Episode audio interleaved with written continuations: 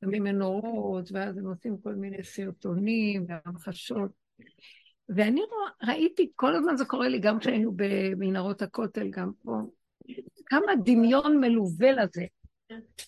אלה הפסיכו... איך קוראים להם? הפסיכולוגים יש להם המון דמיון. מה היה ואיך היה, והם מנסים כאילו להחיות את הדמיון ולהלביש אותו על הממצאים שהם מצאו. לא יודעת, כן? אז אני פשוט ראיתי, ואז, אה, ואז הם, הם מלהיבים אותנו ועושים סרטונים, ו... והיה סרטון שם צעקתי, חבר'ה, לא להיגנב, לא ללכת אחרי הדמיונות, תסתכלו, אבל אין מה לעשות, אנחנו שבויים פה בהדרכה. אבל... ומה רציתי לומר? איך אני אסביר לכם? אני ראיתי דוד אה, המלך מול העיניים, זה עיר דוד, כן. והם מדברים איך, איך הוא בא ומה הוא עשה ואיך, ותוך כזה שמדברים אפילו על נתונים, אני אומרת, זה לא, זה, זה לא, זה לא, אני, אני יודעת דברים אחרים, משהו שאי אפשר להסביר אותם. וישנו פסוק מהתורה שכתוב, לשכנו תדרשו ובאת שמה. מצאת לי את זה? איפה?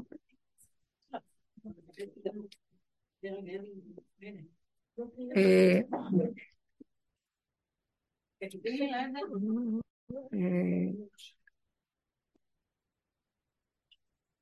ושכנו תדרשו, באת שמה. זאת אומרת, הוא לא כאן אומר את זה. השם אומר, תחפשו, מה זה לשכנו? מה? זה לשכנו תדרשו? תחפשו איפה הוא שוכן, אבל תדרשו, ואז הובאת שמה. ואז חז"ל אומרים, למה יש נביאים? למה שלא ישאלו את הנביאים? היה שמואל הנביא, היו האורים והתומים, ויכול לשאול ברוח הקודש שאיפה המקום יימצא, איפה המקום? מה שהמצווה אומרת, שהשם אומר להם, ועשו לי מקדש ושכנתי בתוכה. אז הם אומרים, אז איפה המקדש? אז הוא נותן להם פסוק ואומר, אני לא אגיד לכם, אתם צריכים לחפש אותו, תדרשו אותו, לשכנו תדרשו, ואז אחרי שתדרשו, אז הוא באת שמה. אני לא אתן לכם את זה לעוף. אני לא אתן לכם את זה מסודר. אפילו שחז"ל אומרים, יכול להיות שתלמיד חכם או נביא יגיד לך איפה זה, אז המדרש אומר, התשובה של החכמים, לא להקשיב להם. אתם צריכים לחקור, לדרוש, לחפש, להביא את המ... כל מקור שרק אתם יכולים, ולהיכנס עד כדי דרישה מאוד עמוקה, עד שתמצאו אותו. עכשיו שתמצאו אותו, תבואו לנביא ולחכם הגדול ותגידו לו, זה מצאנו. אז הוא יגיד לכם, נכון. זאת אומרת, אני לא אחכה שהוא יגיד לי, התורה אומרת, הם אומרים חז"ל, יכול תלמיד חכם, נביא להגיד לך? אז אחר כך הם עונים, לא, רק אחרי שתדרוש ותחפש, ואז תמצא, אז יבוא נביא ויגיד לך, נכון. ואז אני שואלת, ואולי אני, אני אמצא ואני אגיד, הנה זה, וזה לא נכון. מניין לנו? אתם מקבלים את השאלה שלי? אז אני כאן הבנתי דבר מאוד גדול. שמה שאתה תגיד זה מה שיהיה. שמעתם? אבל כדי שזה יהיה, אתה צריך לחתוך את עצמך לחתיכות, שאף אחד לא יגיד לך, גם לא נביא. וזה היה דוד המלך. היה שמואל הנביא שם בימיו.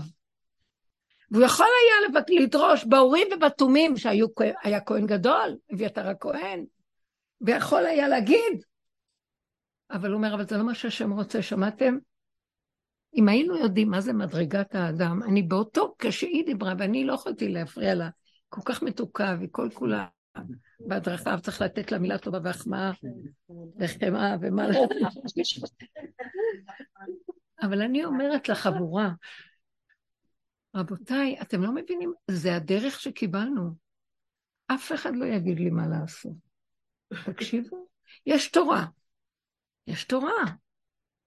אבל גם התורה אומרת, דרוש, תדרוש אותי. מה זה תדרוש אותי? מה זה דרישה? תחפש אותי. וירדנו לכאלה מעמקים שם, מנהרות השילוח ב... אה, איך קראנו לזה? לא מנהרות, איך קוראים לזה? נקבת, הש... נקבת השילוח. תרד לנוקבה שלך. תרד לשורשים, שמה? הנוקבה, מה שהיה כתוב שם, היה צריך לחפור כדי להזרים את המים. היה צריך לחפור עמוק ולמצוא את המים, להזרים את המים. היה, המים קיימים, האור קיים, אבל היה צריך שהם ייכנסו עם הידיים והרגליים בחורים ובסדקים ויחפרו. חלק חפרו מפה, ולא ידעו, השני גם חלקים אחרים, כי רצו ליצור איזו מערכת של אה, צינור אחד שלם, מנהרה שלמה, שהמים של, אה, של הגיחון ייכנסו שם בשטף ולא יעצרו, שהאויבים לא ייקחו את המים האלה, כי זה החיות. המים, אחרת העיר נצורה. ובאים מפה, באים משם, אף אחד לא יודע, וחופרים, והם לא יודעים, אולי הם חופרים לא במקום הנכון, והם חופרים שם, ואולי זה פה, וכולם, אחרי, נשארו להם כמה מטרים, והם שומעים את הקולות, ואומרים, אוי ואבוי, אולי זה האויב כבר דופק בזה, ובא, והם כולם בפחד, אלה מהצד הזה, ואלה מהצד ההוא, גם שומעים את אלה עם הנקישות, ואלה עם הנקישות. ואומרים, אז מה, מה יהיה? ואז פתאום, במטר האחרון, הם מתחילים לראות אחד את השני, ואתם יודעים, זאת אומרת, תבינו, כדי להגיע ליסוד האמת ולגילוי, ליצור כלי שהמים, האור, מים, זה כמו, זה אור בעצם. נהר זה מלשון נהירו, נהירו זה אור בארמית. נהר של מים. למה זה מילה נהר? כי זה אור. האור זורם. יש מה שנקרא שמיים ויש שמי השמיים. שמי השמיים זה המים העליונים, שם מים. שצריך ליצור כלי כדי שהם ירדו לשמיים, שגם שם יש מים. זה כמו ים התיכון והאוקיינוס הגדול, כאילו. צריך לחפור בכאלה עומקים כדי לחבר את האורות הכי גבוהים, את הנהיר או את האור הכי גבוה של הגאולה, שזה עתיק יומין, עתיקה קדישה, לא יודעת מה. מה זה עתיקה? אתם יודעים מה זה עתיק? מלשון שהוא מועתק מהעולם, אין לו קשר כאן, עד שלא נבנה לו כלי וירד. זה כמו שאני, אין לו, כי יש את השמיים שמבדילים, יש יריעה, תחצוב, תוריד, וזה הדרך, זה המילה, תדרוש. תחפש איך לעשות צינור, תרד בחורים ובסדקים, ומבשרך תגלה את המקום. דוד המלך, איך הוא גילה? הוא גילה כי הוא קודם כל גילה מבשרו, הוא עבר כאלה ייסורים וכאבים, ונכנס לתוך החורים והסדקים של המציאות שלו, עד שהוא הגיע למקום של האבן השתייה, שאנשים אומרים לו, משוגע, איפה אתה חופר? מה אתה רוצה להגיע? יש אורים ותומים, יש נביאים, אבל לא משגיח. אני חייב לראות מהנקודה שלי איפה זה. והוא מצא את מקום המקדש. לא ידעו, כולם יודעים שהר המוריה, אבל לא היה ברור בדיוק. כולם יודעים שזה גורן, שהוא קנה את גורן ארוונה, היום אנחנו, ברור לנו הכל, אז לא היה ברור. תקשיבו, שהתהלכתי שם וראיתי, מה רוצים להראות לי כל החפירות וכל זה? אתם חופרים, אבל אתם חופרים לסדר קצת את הדמיון שיש איזה סיפור שהוא מצא. אתם, אבל לא ברור גם כן, אתם צריכים לחפור מחדש כדי לגלות את האמת מחדש, ולגלות מחדש את הסיפור. מבין מה אני מתכוונת? אי אפשר שאנחנו נקבל את הדברים לעוסים ונגיד, אה, כי גם יש הרבה דמיון בתוך כל מה שאומרים לנו, ומה שאחרים מוליכים אותנו. אני אגיד לכם שאני מדברת, אתם צריכות גם לחפש בעצמכם. הדיבור הזה הוא, הוא בסיס, וכל אחד צריך לחפור ולחפש ולדרוש ולרדת למעמקים שלו, ולא להישבר ולא להתבלבל, וזו הדרך המדהימה, שהיא דרך שכל אחד צריך ליצור לעצמו את השביל והנתיב שהוא דורך בו ועושה אותו שלו. וזה מה שהשם רוצה. ואז אחר כך השם אומר, ואז, ואז תגיד, אז איך אני יודעת שזה האמת? אני, איך אני יודעת שהגעתי? אז אני אגיד לכם, וזה... איך אני יודעת שאני הגעתי? אני לא יודעת שהגעתי. תתעלמו, תתעלמו. אני לא יודעת שהגעתי. אני מחליטה שהגעתי. את מבינה. אני מחליטה שהגעתי. כשאדם עומד על הגבול שלו, על הקצה שלו, הוא רוצה להרוג את כולם כבר, הוא לא יכול יותר... אז הוא אומר, מה אני אהיה איתי? מה לא אהיה איתי? כן אהיה איתי. תפסיק לקשקש עם סימני שאלה. תגיד, אבא, זה הגבול שלי? מי כאן? אני מרים את העיניים. אני רואה משהו, בא לי מחשבה, זה אתה. אני הולך, פוגש איזה מישהו, זה מפגיש אותי. אני קוראת שם השם על כל דבר. אני אה, שם משהו בצלחת ולא זה רציתי, זה אתה סידרת לי. הכל! זה כבר מתחיל להיות, אבא זה הכל אתה, תקראו בשמו. אז הוא אומר, לשכנו תדרשו, תחפשו איפה הוא שוכן. אז דוד המלך מצא את זה במקום הפיזי, אבל אני אומרת לעצמי, גם יכול להיות שזה יהיה במקום אחר, והיו חלוקים על זה גם. הוא אומר, לא, זה זה. הוא לקח כמה פסוקים, ועם שמואל הנביא הם עמדו על המקורות והבסיס. אנחנו לא מחליטים סתם זה ככה, גם לנו יש דרך, והדרך הזאת הלכו בראשונים וחקרו בקדמונים, ואנחנו הולכים על בסיס של תורת אמת. אנחנו לא מוכרים אה, תודעות והבנות, זה בסיס. אבל עם כל זה, כל אחד צריך עוד לגלות את הדיבורים שפה, שהם יהיו שלו, מהכלים שלו, ושבעצמו יראה אותם, ואז אלה שעושים את זה, אנחנו כולנו נפגשים, וכולם מרגישים, אנחנו מרגישים את אותו דבר. אנחנו נפגשים כמו המנהרות האלה שאלה חפרו מפה, כי חזקיה המלך אמר להם, אנחנו חייבים לחפור כדי שיהיה מים. אז הוא אמר, כנסו כולכם, אנחנו במצב של פיקוח נפש, כל צבאות סנחריב נוראים, יותר ממיליון איש באו ו- והוא אמר, אנחנו, אין לנו מה לעשות, אנחנו חייבים פיקוח נפש לחפור. אז הוא שילח את האנשים שיחפרו בכיוונים שכל אחד יחשוב איפה זה יכול להתחבר. ותשמעו, מתחת לאדמה, לוקחים זה וחופרים, לא יודעים, זה לא כמו שהיום יש לנו מפות וכל מיני דברים.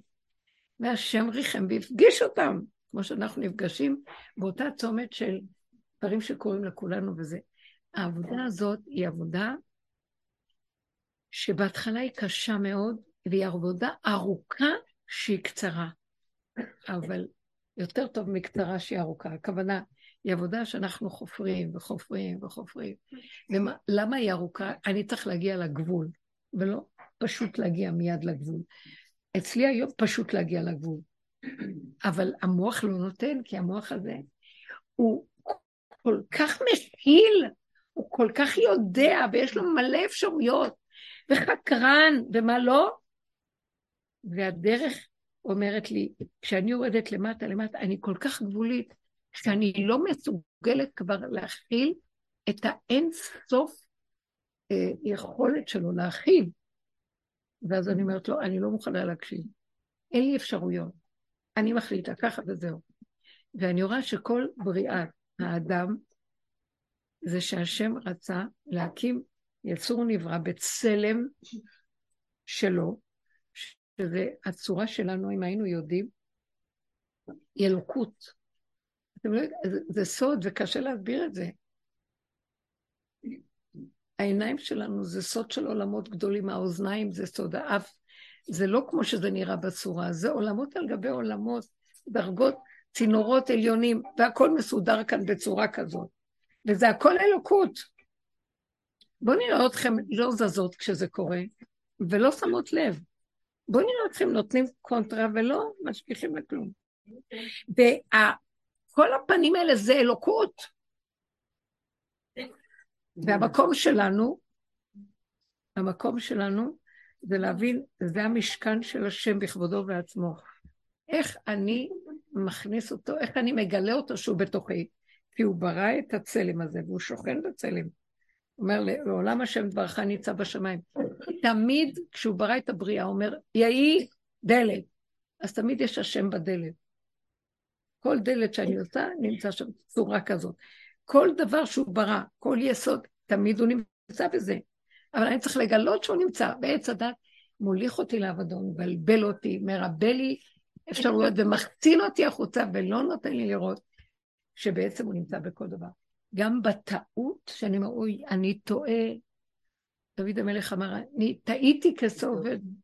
אז פתאום הוא התעורר ואמר, איך אני אומר את זה? גם בטעות אני מוצא אותו. אין דבר כזה בשתי. כי עצם זה שאני אומר ונושם, הלוא הוא בנשימה שלי, מה אני מתבלבל? כן אוהבים אותי, לא אוהבים אותי, למה אני הולך אחרי המוח שלי?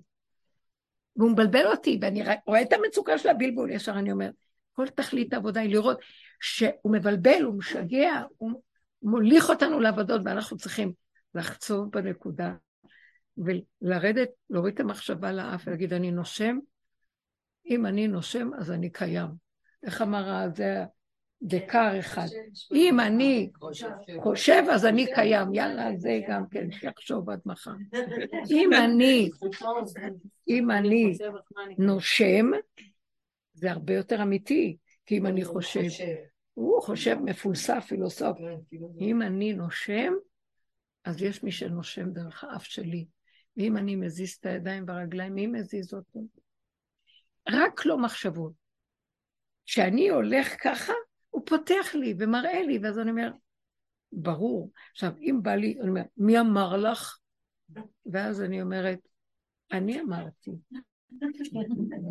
זהו, זה על הנקודה כן, עד מחר תגידי, אתם מכירים אותו?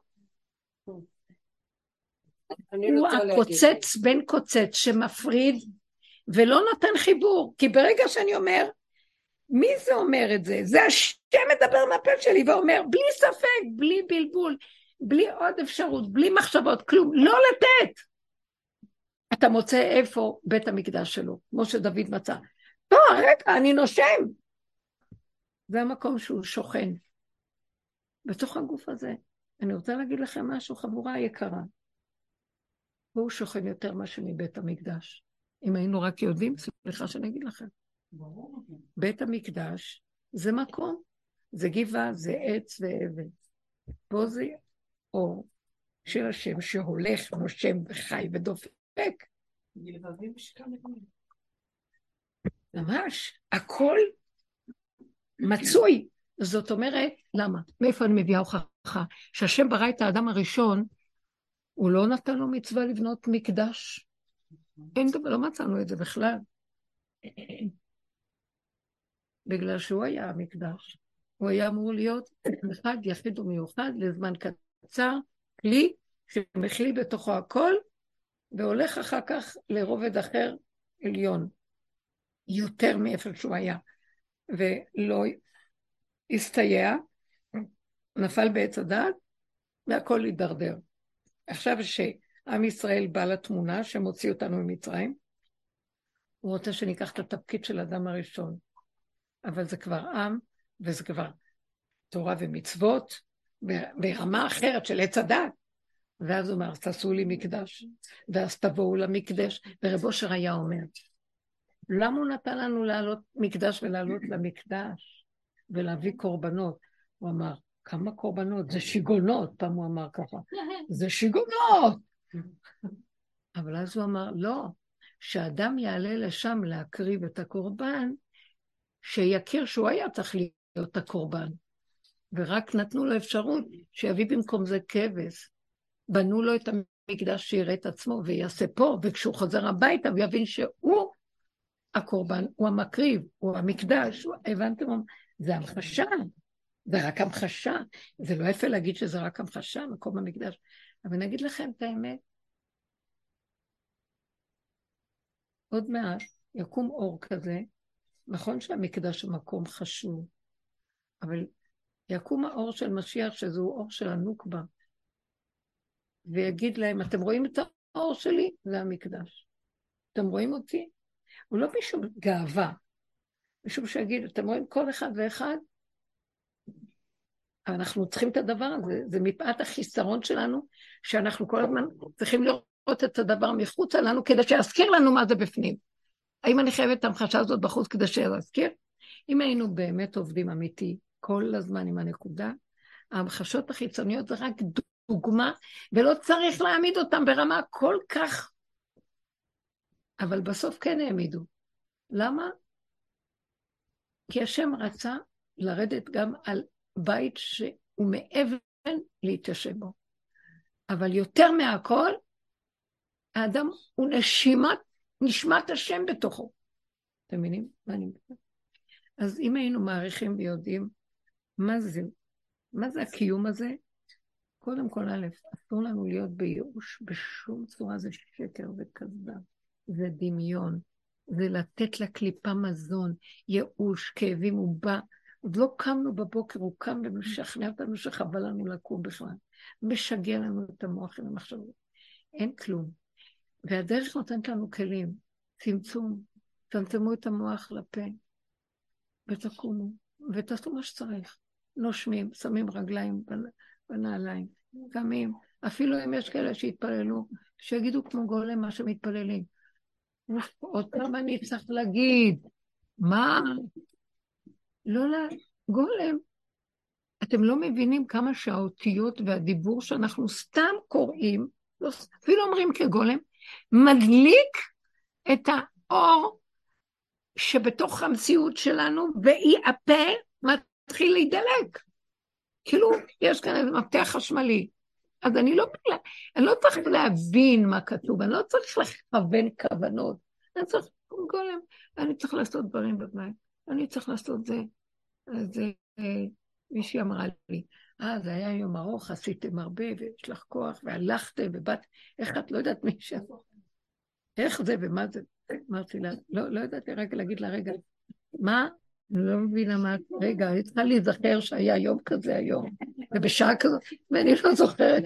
אני הרגע לא יודעת אם אני פה, איפה אני בכלל הרגע? יד רגל, הולכים, מביאים, נותנים, עושים, קמים, שוטפים, באים, יושבים, יושבים.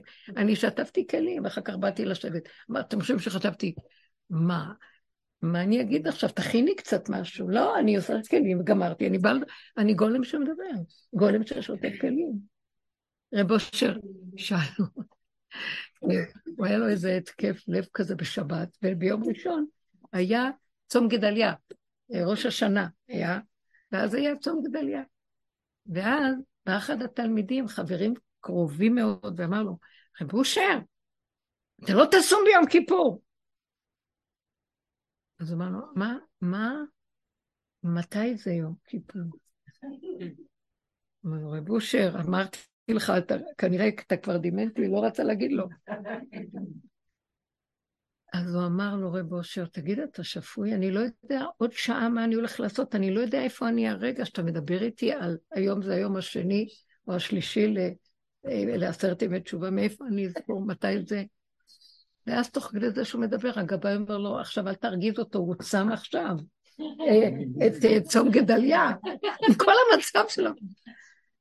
אז הוא אמר לו, אז איך אתה, איך אתה עושה את זה? אחרי שבשבת חשבו כולם זה הסוף.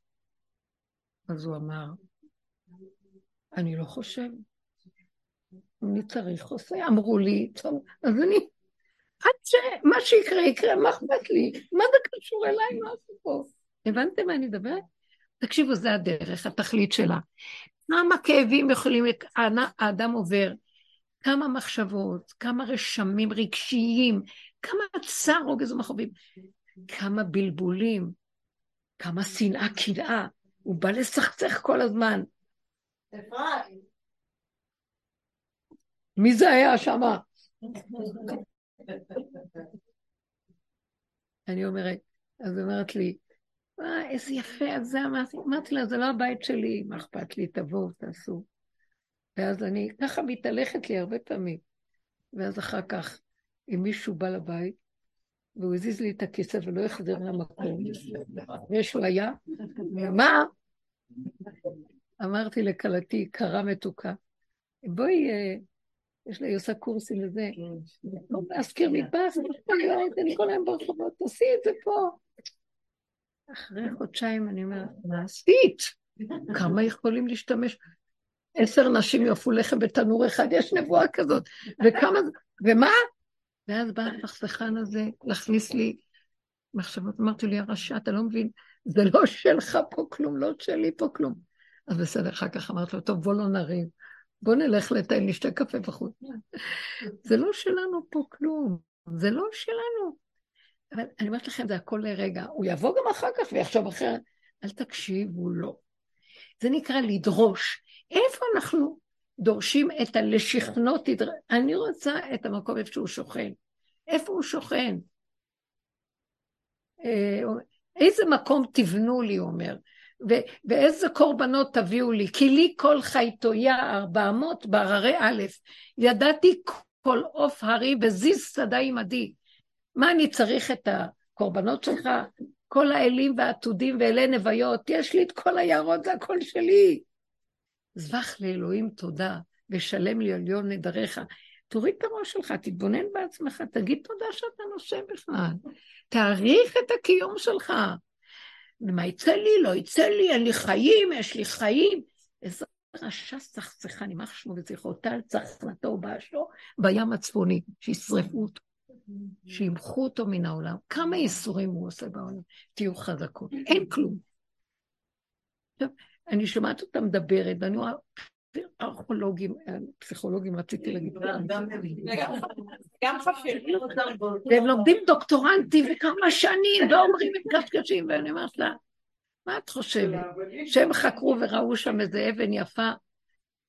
אה, דוד המלך שפך את הדם שלו בכל המדבריות, בכל המציאות של החיים שלו, כדי לראות את השם מהאבן שמעשו הבונים.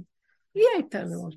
ממה שכולם זורקים, אומרים, השתגעת, אתה משוגע, תראה מה אתה עושה. לא להקשיב, רק להידבק בפנים וללכת ככה, והפה פתוח, והדיבור להשם קולח, ואנחנו אומרים לו, אבא, כל הצער, כל גליך משבריך עליי עברו. אבל אני אומרת לו את זה, זה לא אני אומרת למוח שלי, ביני לביני, וואי, כמה צרות עברתי, רק זה חסר לי להגיד לו. הוא יושב איתי ואומר, נכון, אז ברך אלוקים ומות, יאללה, אז בוא נמות כבר, אי אפשר לחיות ככה. אני אומרת את זה להשם. מה כל כך הרבה, אז תרחם עליי, די. אז הוא אומר לי, אתם יודעים מה רב אושר היה אומר? שהיו באים אליו ואומרים לו, רב אושר, יש לי חולשה. אז הוא אומר, יש לי חולשה, יש לי פינוק. כך הוא אומר, יש לי פינוק. מה אתם מתפנקים? היו לו התקפי לב, פנים היו נראות אפורות, אין אוויר, כולם היו נבהלים. רצים לשפוך עליו אלכוהול, הוא היה משתמש הרבה באלכוהול. ו... ואז הוא היה אומר להם, כאילו, עושה תנועה לכו. היה נכנס לתוך השורשים של מה שהוא היה עובר, ומדבר עם השם, ואומר אתה שלחת לי את זה. אל תיתן לשטן שעומד ליד זה עכשיו לנצח אותי. רק אתה. אני רק שייך לך, תרחם עליי. רק אתה. והיה מוסר את כל מציאותו, רק אתה. ואומר לו, אז מה יעזור לך אם אני אמור? אתה מפסיד אותי. כמו עורך דין. אחרי זה, פתאום, הם היו רואים אותי כמה פעמים, זה היה סיפורים, הולך למות. ממש, ובפחד, והוא לא רצה שיביאו אמבולנסים, לא כלום. ואז, אחרי כמה זמן, לא הרבה, פתאום חוזר לו הדמומיות, זה כמו איזה נער מקפץ ומדלג וחוזר לפעולות שלו, ואז הוא היה רואה כמה שפכו עליו אלכוהול, הוא אומר, למה בזבזתם כל כך הרבה אלכוהול? אתם לא מדייקים, אתם בהיסטריה, אתם לא בעבודה. שמעת? אתם רואים אותך הולך למות. אז הוא צוחק עליהם, אמבולנס, זה אתם מפסידים, עכשיו השם עומד פה. הוא היה אומר, היה אומר, אתה רואה? אם היינו רואים שזה עכשיו שמרגיז אותי, או זה שגורם לי קנאה או שנאה, אם היינו רואים באמת בעיניים, היינו רואים שכינה עומדת לידו. מה השכינה עושה שם? היא בודקת אם אני יענה לו ואאבד אותה, או אני אשתוק ונגדה בזה הכל אתה. אתה רוצה שאני אחזור אליך, והיא באה אליי, מחבקת אותי, נותנת לי הערה ושמחת חיים. אין שני, אין שלישי, כולם יכנו. ברצות השם דרכי איש, גם אויביו ישלים עמו. אבל אנחנו הולכים לאיבוד מהעולם. למה אנחנו מאמינים למוח הזה? למה אנחנו מאמינים לכל הסיפור? באמת. כל רגע יכולתי להגיד, מה צריך לעשות כינוסים? מה עכשיו קניות? מה עכשיו זה? מה... יותר טוב נשען ויותר... הוא היה נלחם עם הנקודה של סיבות. סיבה באה, מזיזים את הכל והולכים איתה. עד שלא עוצרת לי ושמה לי הר מולי, למה שאני אקשיב למוח והבלבולים שלו? ואיך הוא חזק, הוריד את המוח, הוא היה עושה ככה, מוח לתוך הלב, שריר. לא לחשוב, לא לדעת, גם לא להבין. נגמר כבר הממלכה של ההבנה. אנחנו מתבוססים בים ההבנה, והספרים, וההשגות. היא סיפרה לי כל כך יפה, שרה. היא הייתה בבית הכנסת שם, של היישוב איפה שהיא גרה. עתניאל, כן. עתניאל. אז היא באה לשם לבית הכנסת, כן. אם פעם תורמים, פעם מקבלים. אה? יש קידוש כל שבת. יש קידוש כל שבת. אז היה לי פעם מה להגיד, כמו שעכשיו גם היה לי מה להגיד, אבל מולך אני שותקת, אז... אז היה לי מה להגיד, אמרתי, טוב, הלבנה גם רוצה להגיב וזה, והלכתי לדברים ואמרתי, לא זוכרת כבר, מה הם עברו, לא זוכרת מה. השבת הזאת התחיל אחד לדבר על ט"ו בשבט ועל הצעקה, מצרים, איך מצרים, והצעקה של ישראל, ואיך זה, והמכות של מצרים, הוציאו לישראל, הסברים, הסברים, כן. דברי תורה, דברי תורה. אז אה, אמרו לי, לפני שממשיכים כולם כבר רגילים שאני מדברת, אז אחד אמר, האדמו"רית, את רוצה להגיד? כי פעם אמרו לי רבנית. אמרתי, אני לא רבנית, אני אדמו"רית.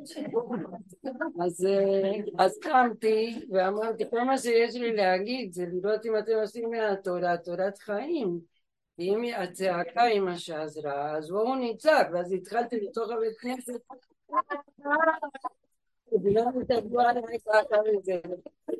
ואמרתי, אז לא אכפת לי בכלל. היום, היום, לזה שהזמין אותי אה, לאדמו"רית ולדבר, אז היום כתבתי לו, חבל שלא כולכם צעקתם איתי ביום השבת, כי עכשיו אני בטוחה שכולם רוצים. לא, בעוד אלה מדברים על הצעקה ומסבירים אותה מכל הכיוונים, פתאום מרימים קול צעקה וצועקים. ויצעקו אל השם בטל שבתן. אה? זה יוש! לא, אני בפנים צועקת, אין כוח לדבר. אני עייפה. אז תקשיבי, נכון שיש מקום כזה של עייפות, אבל לרגע אחד, אם האדם לא מאמין לעייפות, מפיג אותה, אומר להשם, אבא אין עייפות, עוז וחדה במקומו, השם מרים ממנו מהדיבור שלו. אז רבו אושר מאוד מאוד ביקש שלא יתייאשו משום צורה ומשום דבר. נכון שנהיה לפעמים שקט, יש מדרגות שונות, אבל גם זה, זה רק אתנחתא. אני שמעתי אותך, צועקת על יד הציון של המחקר שלנו. מהרכס, שמעו אותך עד עד למואב. מזל שאני לא שומעת מה היא אומרת. רגע, רגע. בואו נצחק. רק נצחק. בקיצור, אתם מבינות? אז עכשיו זה כל העניין שלנו בדרך הזאת. כי זה נגמר הכל. עכשיו זה רק נשאר, לך עמי בו בחדריך ותיכנסו בפנימיות, ותראו את עצמכם כיחידה שעכשיו, איך שהיא מעצבת את המציאות שלה, ככה השם מתיישב עליה. הוא צריך ש... כלי מוגמר, תגמרו את הכלים. אה, קוראים לזה כלי על שם הגמר שלו, כן?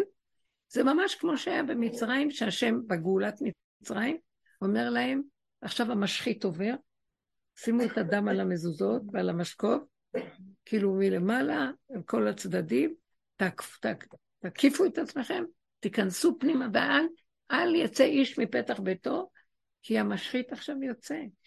זאת אומרת, זה לא זמן של כלליות חיצונית ועשייה חיצונית וכל זה. זה, זה מושגים עוד ששייכים לכלליות של עץ הדעת ולדברים הכלליים הגדולים. אנחנו נמצאים עדיין בעולם, אבל צריך לקחת מהכלל את נקודת הפרט. מה שפעם לקחו מהפרט אל הכלל, עכשיו מהכלל אל הפרט. וזה העיקר עכשיו, זה עבודת הפרט. העבודה הפנימית, כל אחד עם הנקודה שלו, יש מלא כלים, קיבלו המון כלים, ואנחנו צריכים רק להיאבק עם הנקודה הזאת, ולא להתבלבל, ולא לתת למוח ולדפוסים שלו לשגע אותנו, ולהכניס אותנו לדפוסים המקובעים, אלא מתוך מבשרי, קודם כל הבשר צריך להגיד לנו עכשיו מה, ולא, אפילו שהמוח אומר, יפה מאוד להגיד, אבל בואו נראה אותנו בשטח, איך זה נראה. בואו נראה אותנו בשטח, איך זה נראה. וכשאנחנו מתפתלים, לא לתת לו את המקום הזה של להאמין לו, ושיחריב לנו את, המציאות, איך שאנחנו מיואשים ונפולים. אור, הוא נכנס לשם אור. זה מה שהשם מחפש, הוא אומר, תדרשו אותי, תתעקשו עליי. ואז תראו שאני קיים. איך שאתם מעצבים אותי, אני משרת אתכם במקום הזה. מה אתם רוצים? תגידו, אני אעשה. במקום הזה אתם קובעים לי. אתם לא מבינים מה זה החידוש הזה? אנחנו כבר מתחילים להיכנס לחידוש הזה. אני... אז אנחנו אומרים, השווה והפרט והכלל שווים, זה טשטוש? מה זאת אומרת? יש את הביטוי הזה, הפרט והכלל שווים. מה זה אומר? חז"ל אומרים, 13 אה, מידות, המשנה של רבי ישמעאל אומר 13 מידות שהתורה נדרשת בהן, מכלל ופרט, פרט וכלל ופרט, מכלל שאתה צריך לפרט ופרט שאתה צריך לכלל. כל דבר שיש בכלל ויצא מן הכלל, לומד על הכלל, כולו יצא, כל מיני כאלה כללים, איך לומדים תורה. אז הוא מדגיש ואומר, מן הכלל אל הפרט, אבל מן הפרט אל הכלל. ובסוף העיקר הוא מן הפרט אל הכלל. זאת אומרת, הפרט מראה לנו את הכלל. פרט שהוא צריך לכלל, מכלל שהוא צריך לפרט. ש... אז, אז ככה, מה שאת אומרת, הכלל והפרט שווים, שאנחנו נביא את כל המחשבה ונוריד אותה, שהיא הכלל, ונביא אותה לתוך הפרט, ונראה, וידעת היום בהשבות האלה לבביך, שהכל איפה משתווה? מהבשר, מהפרט. שמה יש לי הוכחה על הכלל. אם אני הולך לכלל, זה עוד לא ברור לי שאני בכלל הנכון. זה כלל במחשבה, כלל ברעיון. אתה מביא אותו למציאות, אתה רואה שזה לא בדיוק עובד כמו שהכלל. מתי אני יכול להגיד, או, הכלל הזה מתקיים, כשאני הצלחתי להביא אותו, והוא בפועל קיים. אני אומר, השם, השם, השם. ואני יודע השם, ואני הולך, וואי, איזה סיפוקים, אני חי עם השם, שיוויתי השם לנגדי תמיד. ואני מתהלך בדרכיו, יש לי רעיונות, מחשבות, ואני לומד ויודע ומבין ומשיג. איך אני אוכל? זה הכלל שלי. הוא שמה ואני משיג אותו. אז וידעת היום מצוין. איך אני אוכיח שבאמת אני איתו? אולי אני מדומיין. בא עכשיו ניסיון בפרט, והפרט יוכיח לי אם מה שאני יודע שם בכלל, הוא באמת מיושם בפרט. וכשזה בא לפרט, זה לא נראה בכלל כמו שזה היה במערכת הכללית, בשכל. זה לא. כי כדי שמה שבכלל יהיה פרט, צריך להיעלם לי הכלל לגמרי. אתה מבין מה אני אומרת? כן. כי אני, אז אה, התורה אומרת, עשו לי מקדש. עכשיו דוד המלך אומר, טוב, מה הבעיה? ברגע שהוא אמר מה הבעיה, נעלם לו הכל. הוא לא יודע איפה, לא יודע מה, בלבולים, אולי כאן, אולי שם. ברגע שהוא סילק את כל המחשבה, והתחיל לחפור בתוך היסודות של עצמו, והגיע להכל במחשבה שאומר, אין בכלל מוח, אין כלל, אין שום דבר. הוא צלל עד ל, לאבן השתייה שבו. הפינה, אבן הראשה, האבן הראשונה של הברית. אין לו, זאת אומרת, היסוד הראשוני. מה זה היסוד הראשוני? נקודת הזיכרון הראשונית שהיא מתחדשת כל רגע והיא אמיתית. איפה זה נמצא בכלל? הכלל זה לקח את הנקודה הראשונית של הזיכרון, והוא עשה אותה עוד כל מיני, והרבה, זה כלל, זה הרבה. עד שאני לא יודע איפה הנקודה הראשונית. אני לוקח מהנקודה הראשונית ועושה ממנה ענפים וענפי ענפים, ועצים וצמרות וסבך של יער. אבל הנקודה הראשונית, אין לי אותה. הלכתי לאיבוד בריבוי. אנחנו נמצאים במטריקס הזה, שזה כל כולו מלא תאי זיכרון, ש, שהולידו תאי זיכרון, שהולידו תאי זיכרון, שהולידו רשת כזאת, שהם איבדו את הקשר לתא הזיכרון הראשוני. ואז אנחנו לא יודעים איפה הראשון. ואת אומרת, זה הכלל. הכללים האלה מאוד יפה כתובים שם. איך אני עכשיו אשרש אותם וארד לכלל הראשוני? כי כשאני מתחיל לשרש אותם ולרדת, הם נעלמים לי. אז אין לי שכל, אני לא מבין, אני לא יודע. אז אני בבלבול, אני בים של סערה, מה אני אעשה? תזכור שאתה נושם ואל תקשיב לסערה בכלל, שם תגלה אותו. שם זה נקודת הזיכרון הראשון. אנחנו חיים במערכת אסוציאטיבית מטומטמת של כל מיני תאי זיכרון. הנה, אה, ובאמת הרבה פעמים אנחנו אומרים, אם נסגור את המוח ונרד לחושים, אז החושים שלנו הם אמיתיים יותר מהזיכרון, אבל גם החושים גונבים. גם הם, יש שם כל כך הרבה אסוציאציות שנקלטו בתוך המערכת החושית, שלך תדע אם זה באמת אמיתי. אתה מבין מה אני מתכוונת? גם זה אנחנו מדומיינים עוד. כדי להגיע לחוש האמיתי, כמו שתינוק ראשון, בלי שיש לו איזה זיכרון של זיכרון של אסוציאציה מזה לזה, אה, אתה הולך לאיזה מקום, ואתה מתלהב מהריח של הדבר הזה, ואז הפסיכולוג יגיד לך, לא, כי זה הזכיר לך את הילדות במשהו. אבל עדיין זה לא אומר שזה משהו באמת. זה, אתם מבינים מה מתכוונת? הכל מושתת על המקום הזה. וכדי לחזור לזיכרון, לאבן הראשונית שמעשו הבונים, צריך לעשות סגירה למוח ולהישאר בלי לדעת, בלי כלום, ואתה תחליט שזה האבן הראשונית. כי איך תחליט? כי אין לי יותר שום כוח לרדת לשום מקום, יאללה, נמאס לי. אני אומר פה, אני לא יושב, אני לא זז מפה עד שאתה מתגלה. אני לא זז מפה, שמעת? ואז איך אני אדע אם הוא יתגלה? אני מחליט שהוא יתגלה אם אני יושבת על הכיסא ואני נושמת. הנה אתה! אני מחליטה שהוא יתגלה. אני אומרת, וואי, השם, אני נושמת. תראה איזה יפה הכל, איזה עולם בראת. תודה, איך אתה אוהב אותי ומחבק אותי. החלטתי שאני אראה אותו והוא חי, הוא יתחיל להתגלות לך. מאיפה שהוא יתגלה לנו? מאיפה אם, לא, אם אני לא מחליטה איך? הבנתם? אני אומרת, הוא יושב ומחכה, מתי תחליט? לא אתה תגיד לי. השיבנו השם אליך ונשוב. אומר, לא, שובו אליי ואז אני אשוב אליכם. זה ויכוח תמידי, איך נדע? לא, אני לא יודע, אני לא יודע. אומר, יאללה, אתם גם כן, אל תדעו, מהלא יודע תגלו אותי. אם לא, תישברו. למה? הבורא עולם ברא בריאה. אני לא יודעת מי הוא. אתם יודעים, הבורא עולם אין לנו השגה בו, באמת באמת. הוא יסוד העין שאף אחד לא יכול, הוא עתיק יומין, שהוא מועתק מהאפשרות שלי להכיר מהו. אני לא יכולה להבין מהו. אז העתיק יומין הזה, שנמצא בכזה, אין לי בכלל אליו שום דבר קשר, נמצא בתוך הנשימה שלי, לא בשכל שלי, כי אני לא יכול להציג אותו בשכל.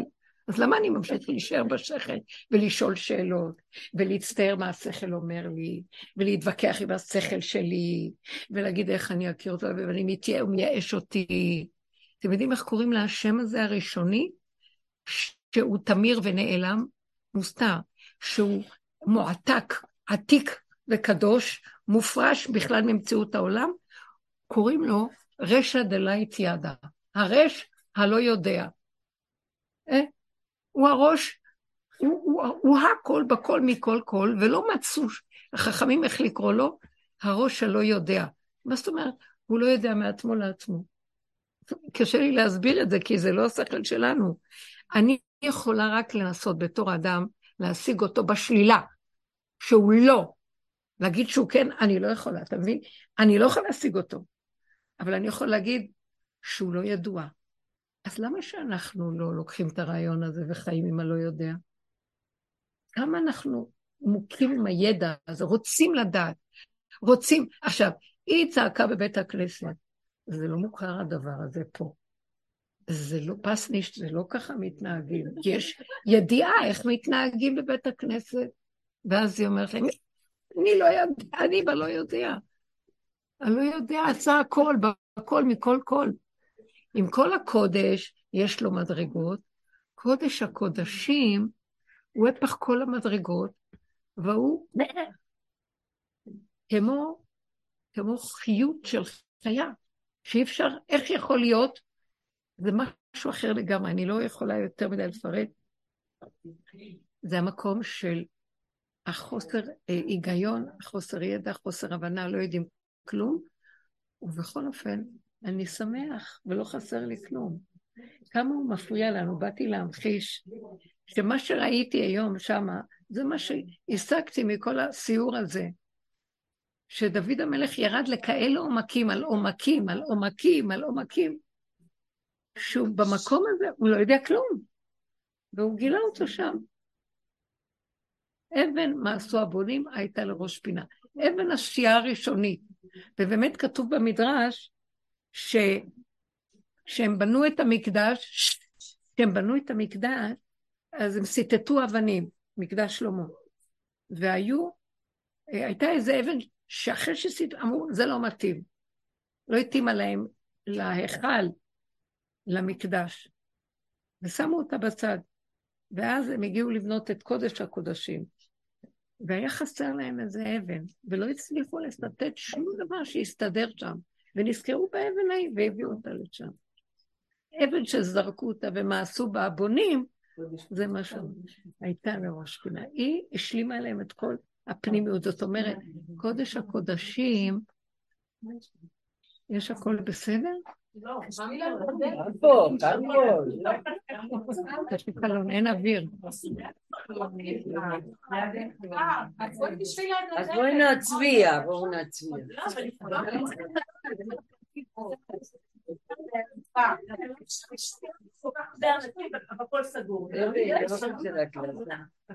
זה הרבה אור, את יודעת מה שרבו אושר היה אומר?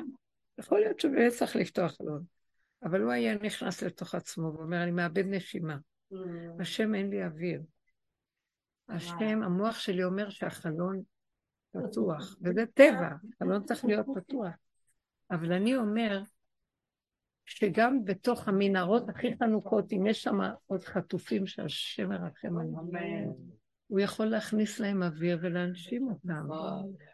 אז אני צריך במצבים האלה שאני נכנס, או שמשהו לא מסתדר לי, במקום לצעוק שכולם יעשו, וזה נכון, שזה נכון, ולהביא את הדמיון של קורונה. ואז, אני, ואז השם היה מנשים אותך מבפנים, ולא היית זוכרת בכלל שצריך חלון, ובפלא גדול היה מישהו פותח את החלון בלי להגיד מילה. אתם לא מבינים מה זה האור הזה שהשם, שרב אושר רצה שנגלה. הוא לא רצה שנלך בעצמנו לסדר. הוא רצה שנגיע לעומקים של האין אונים, מאבדים הכרה, נשימה, אין לי דעת, אין לי כלום. לא ללכת לאיבוד, ובאותו רגע אתה רוצה לסעור, כי אתה במוחש מאבד את הקיום. אני מוסר לו את הקיום שלי. כאשר עבדתי, עבדתי. שם מתגלה האור החדש. אבל אנחנו צריכים להתאמן בדבר הזה, בכל דבר של היסטריה. טלפון וזה מפריע לכולם. תיכנסו פנימה ותגידו, תראה איך אני נראה. כל רגע אני אה, מגיב ומאבד את המיקוד של הריכוזיות. ואז אני שם לב לבלבול, והמוח עושה אחד ועוד אחד חשבונאות, והלכתי, איבדתי את היהלום. הם שמעו, מאוד אהבתי את הסיפור הזה, הם שמעו את הצעקה שלה. במקום להתמקד, אה, וואו, צעקה, בואו נצעק. מיד, החושים, כולם היום כולם חונקים צעקות. בואו נ... לא, אז הם אמרו, לא יפה, זה בית כנסת, לא צועקים. הספרייה התחילה לעבוד, והפלט הוציא זה, לא יפה, זה קדוש פה, זה זה, לא עושים ככה, כן עושים ככה. איבדנו את הקודש קודשים. קודש הקודשים זה הנהגה שאין לה דעת, שאין בה אחד ועוד אחד, שאין שליטה, ש, שאין כוח, שיש אין אונים, שבמוחש יש משהו שתקוע, ובמקום שאני אלך לחפש משהו בהיכל, בקודש, שזה גם קדוש, אבל זה עוד, שם יש היגיון, אני עומד ואני אומר, אז אם אתה לא פה, אז איפה אתה השם? איך יכול להיות? ואני מבינה שכל זה הוא מביא כדי שאני אגיע לזה, ובמוחש ברגע אני עוזב אותו. אתם מבינים את העיקרון שאנחנו מדברים? אנחנו נכנסים כבר לשורשים האלה. שזה החוויה הפרטית של איך עמי בו בחדריך, שהיא לא מושפעת מהכלליות שגונבת למקום של החשבונאות. וכל הפרעה וכל התנגדות, אני לא נותן לה משמעות ופרשנות, ואני לא משנה, לא לשנות שום דבר. איפה שאני לא משנה מלשון שניים, ואני יוצר מציאות חוץ מהאחדות של השם, הוא מתגלה ומאחד אותי איתו, והכל מתאחד ומביא ישועות. בהתקפי לב, בסיפורים האלה של רב אושר, הוא היה מגלה אותו, שהוא לא רצה לוותר על זה. ואמבולנס זה פיקוח נפש, אמבולנס, זה, זה. הוא אומר, מה? אני אאבד את החיים שלי בשביל האמבולנס, אבל האמבולנס מציל חיים, קוראים לזה. גם זה נקרא חיים? מה, אני אחזור לחיות כמו כולם? נתנו לי רגע אפשרות שהוא יתגלה, ואז החיים שלי משתדרגים לכיוון אחר. אנחנו חיים בעיבוד. אנחנו כל הזמן בניידת של הטיפולים, ומחפשים מה... זה שיחיו אותנו, ולא אה, רואים שיש כאן משהו אחר לגמרי. וזה חוכמה, חוכמה של הדרך, זה עבודת הדרך. אה? הוא לא היה צריך לעמוד. מי? הוא לא מת, הוא נפטר. הוא לא מת גם אף פעם. הוא אמר להם, אתם יודעים מה הוא אמר להם? אני לא באתי לדבר, אבל יוצאים לי דיבורים על רב אושר. הוא לא, הוא אמר להם, כשהיה לו, שבת, שבת תשובה, לפני שהוא איבד את ההכרה, ואחר כך עד יום הכיפורים הוא היה מחוסר הכרה. אז הוא אמר להם, אני אאבד את ההכרה. אל תיקחו אותי לבית חולים. ואל תוציאו אותי מהבית הזה, גם אם נראה לכם שאני מת. אני מפח הזבל יכול לקום, אל תיקחו אותי לאף מקום, אבל הם לא הקשיבו. לא יכלו, לקחו אותו, לא יכלו, נבהלו. הוא אמר, הוא לא מת. שם העבירו פשוט... אבל למה הוא היה ככה? למה הייתה לו התנגדות ל... למה גם כאילו, הוא מת, כאילו, נגיד. שנה הבאה נבין. כי מה, נגיד, לא פחד מהרבנית, זה מזכיר לי שאבא שלי גם לא רוצה ללכת לבית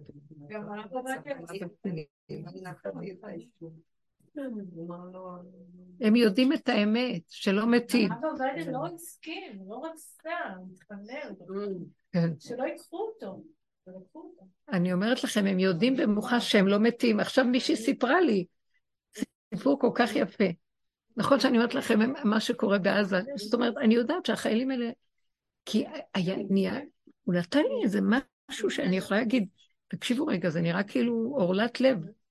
אה, אני, עולם כמנהגו נוהג, כאילו, אני לא מתבלבלת עם מה שקורה, איך יכול להיות? אפשר למות מזה. ובאמת בהתחלה המוח בא ושיגע אותי, ואז משהו התנגד בפנים ואומר, הם לא מתים, פשוט תפסיקו להסתכל על זה ברמה הזאת. ואז הנה היא סיפרה משהו, מה, תספרי את החלום הזה, מאוד יפה. שבעלי חלם. כן, בעלי חלם את סבתא שלו, רואה את סבתא שלו, והוא בוכה, בוכה, מרגש, היא אומרת לו, בוא, בוא אני אחבק אותך. היא מחבקת אותו, והוא אומר, סבתא, תראי, כל העזה, הוא עכשיו הלך, ואני הלך להתנדב שם ברצועה. ושיבד שצריך להתגייס. הוא אומר לה, אמא, תראי, המצב לא טוב וזה. והיא מסתכלת עליו ככה ואומרת לו, אבל אף אחד לא מת. כאילו, היא לא מבינה, נפטרה. היא לא מבינה על מה הוא בוכה. אף אחד לא מת. מה אתה בוכה? עכשיו הוא אומר לה, אבל היא לא אמרה לי שאני לא אמות, היא לא אמרה לי שיהיה בסדר. היא רק אמרה לי, אף אחד לא מת. זה מה שהיא אמרה לה. לא שתי בנות שמהשיעור בפרדס חנה, אחת מחריש ואחת מפרדס חנה, שהיו באיזה שיעור, שהם באו שתיהן באותו יום מהלוויה של אותה אחת, שמצאו אותה בסוף. חשבו שהיא חטופה, אבל מצאו אותה ועשו לה קבורה, איזה נערה. כן, סיפרנו את זה. ואז אה, כולם בוכים וכאובים, ושתיהן הרגישו את זה, זאת הייתה בקצה אחר, וזאת בכלל הם לא היו ביחד. ושתיהן הרגישו, וכל אחד בא לספר לי לחוד.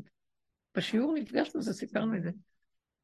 שהם הרגישו כאילו משהו בתוכן מסתכל מהעיניים שלהם משהו אחר, לא מה שהן רגילות, ואומר להם, אני לא מבינה את כל ההצגה פה. כל ההספדים. הייתי בשבעה והרגשתי את אותו דבר. כן? עד שנפגשתי עם האימא ושם הלב שלי... כן. אבל לפני זה הרגשתי אותו דבר, אמרתי. אז שלושתם, הנה, כולם, היא פשוט שידרה, למה? אבל אני לא מתה. אולי אתם מתים, רבותיי. אתם יודעים שהמתים מאוד מפחדים מהחיים, כי הם חיים והמתים, והחיים מתים, נראים כמו מתים. אבל אמרת באחד השיעורים שהנשמה אוהבת את החיים בגוף. כן, אבל למה? נגזר כנראה כרגע שיצא מהגוף, אבל זה לא שהם מתים. הכי טוב, זה כתוב שהנשמה נפרדת מהגוף, אז יש זעקה מאוד גדולה של הנשמה והגוף, של געגועים מזעזעים, שאם היינו שומעים את הצעקה, לא היינו יכולים להחזיק מעמד בצעקה שלהם. כמה זה, הם אוהבים אחד את השני, והפירוד הזה יוצר צעקה נוראית. כן. אבל זה כנראה בכל מיני צורות של יציאה מהגוף. אבל פה זה אנשים אה, שקדושי עליון, אנשים שקרה אה, מה שקרה, וזה לא, זה גזרה משמיים כל הסיפור, וזה, וגם החיילים האלה, שהשיעור יהיה לעילוי נשמת. אמן. ואלה שעכשיו, שגם הלכו בצורה. בדרך לעילוי נשמת. כן. יש נשמתנו. לא, אני אמרתי אותו דבר, אמרתי אותו דבר, שיהיה לעילוי נשמתנו. לא, כאילו, אני אגיד לכם, זה שאלות טובות, אבל הגוף הזה, הוא לא, הוא לא חי. מתי הוא נקרא גוף חי? דוד מלך ישראל לא מת, הוא חי וקיים. כי הוא גילה את החיות של השם בתוך גוף. אז כשהוא יצא מן הגוף, לא היה לו מציאות של הפסד גוף. עכשיו, עילוי נשמע, זאת אומרת, כשהוא יצא במקום כזה, זה מין נשמה שיש לה גוף, לא כמו הגוף הזה, ואז יש לה התעלות ממקום למקום. ואנחנו אומרים לעילוי נשמת, זה לא שהיא, זה נשמה שיש לה גוף מסוג אחר, לא כמו הגוף הזה. ואז את אומרת, אני מכירה רק את זה. אנחנו כל כך מגושמים ודבילים. אני מכירה רק את זה. מה את אומרת? הם מתו ואני פה חיה. זה נקרא חי איך שאני חיה. את בעצמך אומרת. את בעצמך אומרת שכאן החיים מה? לא, ברור. אבל הרגע דיברתם על זה שהמוות הוא שינוי צורה. זה משהו שאני יודעת אותו מאז שאני ילדה קטנה. שזה משהו אחר, שאין באמת אנשים, אז מה הסתירה? אז מה הסתירה? עכשיו אמרתם, אז לעילוי נשמת כל החיילים קדושי עליון, אז אני אומרת, אבל אם, כמו שהם קבעו, היא לא מתה, הנשמה, לא זה, אז איפה העילוי נשמה בצורה הזאת. כי על מה אומרים לעילוי נשמה? אתה מת, והנשמה הולכת השיטה עליהם מחי חי. זה הביטוי, נכון. זה שיש לה גוף אחר בצורה. אם אני יודע, כן. הערך של אותו אדם שחי פה ומביא את הגילוי של השם פה, בגוף הזה, בגוף הזה, הוא מתפלל על זה שיצא ואין לו גוף, אבל הוא חי. אז אנחנו, כמו אלוקות בגוף, כמו משיח זה אלוקות בגוף. הדיבור שלו עושה נפלאות לאותה נשמה שיצאה. אז כשהוא אומר לעילוי נשמת, זה חשוב, מבינה? על צדיקים אומרים שאת מדליקה לומר נאו, לכבוד, לזכות, לכבוד, לכבוד הצדיק. טוב, זה לא חשוב. זה לא חשוב. לכבוד. התיישב לך קצת משהו או שזה קשה? לא להתבלבל, כשאנחנו אומרים לעילוי נשמתם, זה לא אומר... אני יודעת איפה זה נמצא. לא אבל איך זה, אבל אליהו נגיד, הוא קידש גם את הגוף, נכון? מבשר הגאולה, אז הוא עלה בכלל שלם. זה מה שאנחנו עושים דווקא עצמי לבשרי עכשיו, נכון? זה? מי עושה את זה? הלוואי ונעשה. לא, אבל זה הכיוון אבל. נכון? אם אנחנו, תדעו לכם, כל השיא של הגילוי פה זה תחיית המתים. למה צריכים תחיית המתים? מה? אז הם חיים, לא צריך. הגוף מאוד חשוב. אבל אנחנו צריכים לצאת בשלמות אה, בצורה כזאת שהגוף, אליהו הנביא עלה עם הגוף. אנחנו צריכים להבין שבעצם לא רוצה השם שנעלה עם הגוף לשמיים. הוא רוצה שהוא ירד מהשמיים לתוך הגוף שלנו.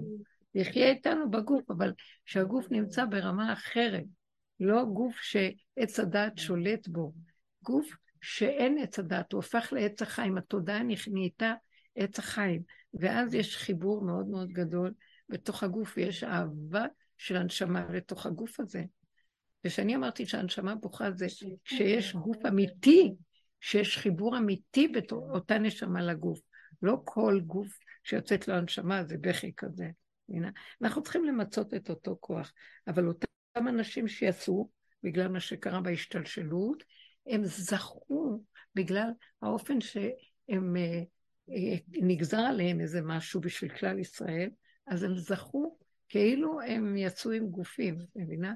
זה כזה, יש כזה דבר של אה, קידוש השם, מה שנקרא. זה המקום הזה. אבל חזרנו, נחזור למקום, ונבין שבעצם העיקר שלנו זה לא להישבר כשבאים כל מיני ניסיונות, ולבנות את הגוף הפנימי החזק, עד שהגוף הזה הופך להיות לגוף יותר דק מבפנים. זה רק נראה כמו זה. למה רב אושר מתעקש שהיו לו כל מיני התקפים? כי הוא לא האמין להתקף, כי הוא חי כבר בגוף פנימי כזה, שהוא היה מדבר עם השם מהגוף הפנימי, והשם היה גוזר רפואה. הוא היה אומר להשם, אני רוצה רפואה, לא רוצה למות. לא רוצה לאבד את הגוף. אני רוצה, למה אני לא רוצה לאבד את הגוף? והוא כל כך נלחם עם הייאוש, כי הגוף הזה הוא הכי חשוב שתרד עליו אה, הגאולה האחרונה, צריך את הגוף. תחיית המתים תוכח. מה יש? מה צריך? תחיית המתים אחרי אה, ימות המשיח. מה, למה תחייה? מה אני צריך את זה בכלל? כי הגוף הזה, אבל כשאנחנו מדייקים איתו ועובדים איתו נכון, והגילוי של הגוף האמיתי הזה הוא רק על ידי זה שאנחנו מורידים את המוח לבשר ולא נותנים לתודעה של הכדור פה, עץ הדעת, להגשים לנו את הגופים ולהאמין. אין לי אוויר, אין לי אוויר. אני לא שומעת את זה. אה, ההוא הרגיז אותי. אני, איך אני עושה את זה?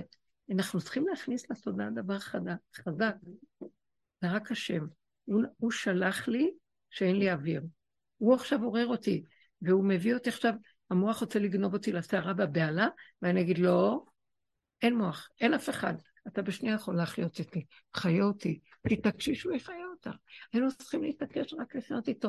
אנחנו נכנסים למערכת הפרט הזאת, שתגידו, מה, נעזוב את הכלל, מה, נחיה לבד עם עצמנו? כן, כן. בנות, אתם יודעים מה יש בפנים?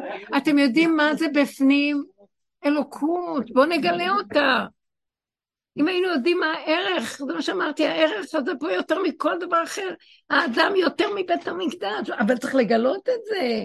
ואיך מגלים את זה? להתעקש, ולא להישבר, וכל הזמן לחפש מה מסתתר אחרי כל דבר. אה, זה, זה אתה שלחת, זה, זה, זה ככה, זה, ההוא בא לסכסך אותי כי רוצה להפריד אותי ממך.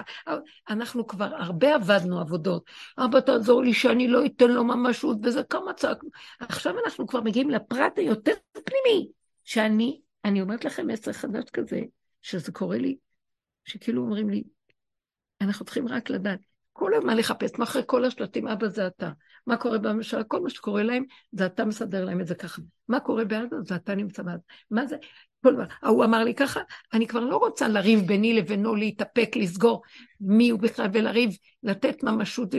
אני רוצה לדעת, הוא לא קיים, זה רק אתה. אני רוצה כבר לזוז למקום יותר מוחלט שאני קוראת את שם השם ואומר, לא, זה אתה. מבינים מה אני אומרת? אני מבינה. רבנית, רבנית. אני לא רוצה יותר שנעבוד על... אני לא רוצה יותר. אני מציעה שנתחיל להיפרד מהעבודות השונות, שזה עוד בתוך עץ הדת שאנחנו עובדים מול העולם ומנסים אה, לבנות לעצמנו תודעה של עבודת אמת, אבל עוד עדיין בתוך העולם, עדיין מעץ הדת לעץ הדת. רבנית, אני רוצה להגיד לך משהו. איך? רבנית, את שומעת? אז מישהי אמרה לי, מישהי אמרה לי כל כך יפה, תמרי אחת, אמרה, שהיא שכבה במיטה, והיה לה קר, ואז היא אמרה, אוף, המוח הזה משגע אותי. כי עד שנשכבתי לישון, בהתחלה אומר לי, שכחת לסגור את זה, אז קמתי לזה. את צריכה, אתם יודעים שאחרי זה, פתאום, אז היא אומרת, פתאום הוא אומר לה, תראו, שימו לב כמה הוא משגע, קר לך. ואז היא אמרה לו, נו, קום עכשיו לסדר אני לא קמה לסדר לך שמיכה. שמעת? תעזוב אותי. ואז היא אומרת, היא נכנסה לתוך המציאות הפנימית שלה, ושכחה שקר לה בכלל, וככה היא נרדמה ולא היה לה קר בכלל. אבל היא נתנה קונטרה. לא, כי זה ממש כבר משגע. כשאת כבר בשקט הזה נגיד, הוא בא, הוא עומד לך פה, ולא עשית בכן, אני אומרת לו, עזוב, אין כוח, אין כוח, לא אכפת לי. יפרצו לך, לא נעלתי את הבית, לא סגרתי, אמרתי לו שיתפוצץ, שיפרצו, שיגנבו, אין לי כוח. זהו בדיוק. אז עכשיו, זה- זה לא רק שאין לי כוח, לא. אני לא, אני לא מקשיבה לך, אני נש... זה לא אין לי כוח, זה מין לא, ייאוש. לא, אין לי זה כוח. כאילו... חכי רגע, אה, די. זה לא שאין לי כוח. סליחה. זה זה לא שאין לי כוח אליך, זה כאילו, אני לא רוצה להקשיב לך, יש אפשרות אחרת. זה לא קודם, עוד קודם במעבר אני אומר, אין לי כוח כבר, ואני רבה איתו, ואז הוא משכנע אותי שיש לי עוד כוח לריב איתו. הוא כזה תחמן. אני פשוט מזיזה את המוח לכיוון אחר. אין שום דבר, אני סוגר את המוח. אנחנו מחליטים על מציאות חדשה, זה נהיה. יש איזה משהו בסיסי שלמדתי דרך אחד מהטיפולים האלה שעברתי בחיים, עברתי הרבה. וזה, האם אתה מאמין לך כילד, כאילו יש לך איזה מציאות אה, שאתה יודע אותה כילדה, ויש את המסביב אליך, ויש אה, שתי אפשרויות, או שאתה מאמין לה מסביב, ועזבת ובגדת בעצמך, כן? שזה יכול להיות כמו האדם הראשון שהקשיב כן.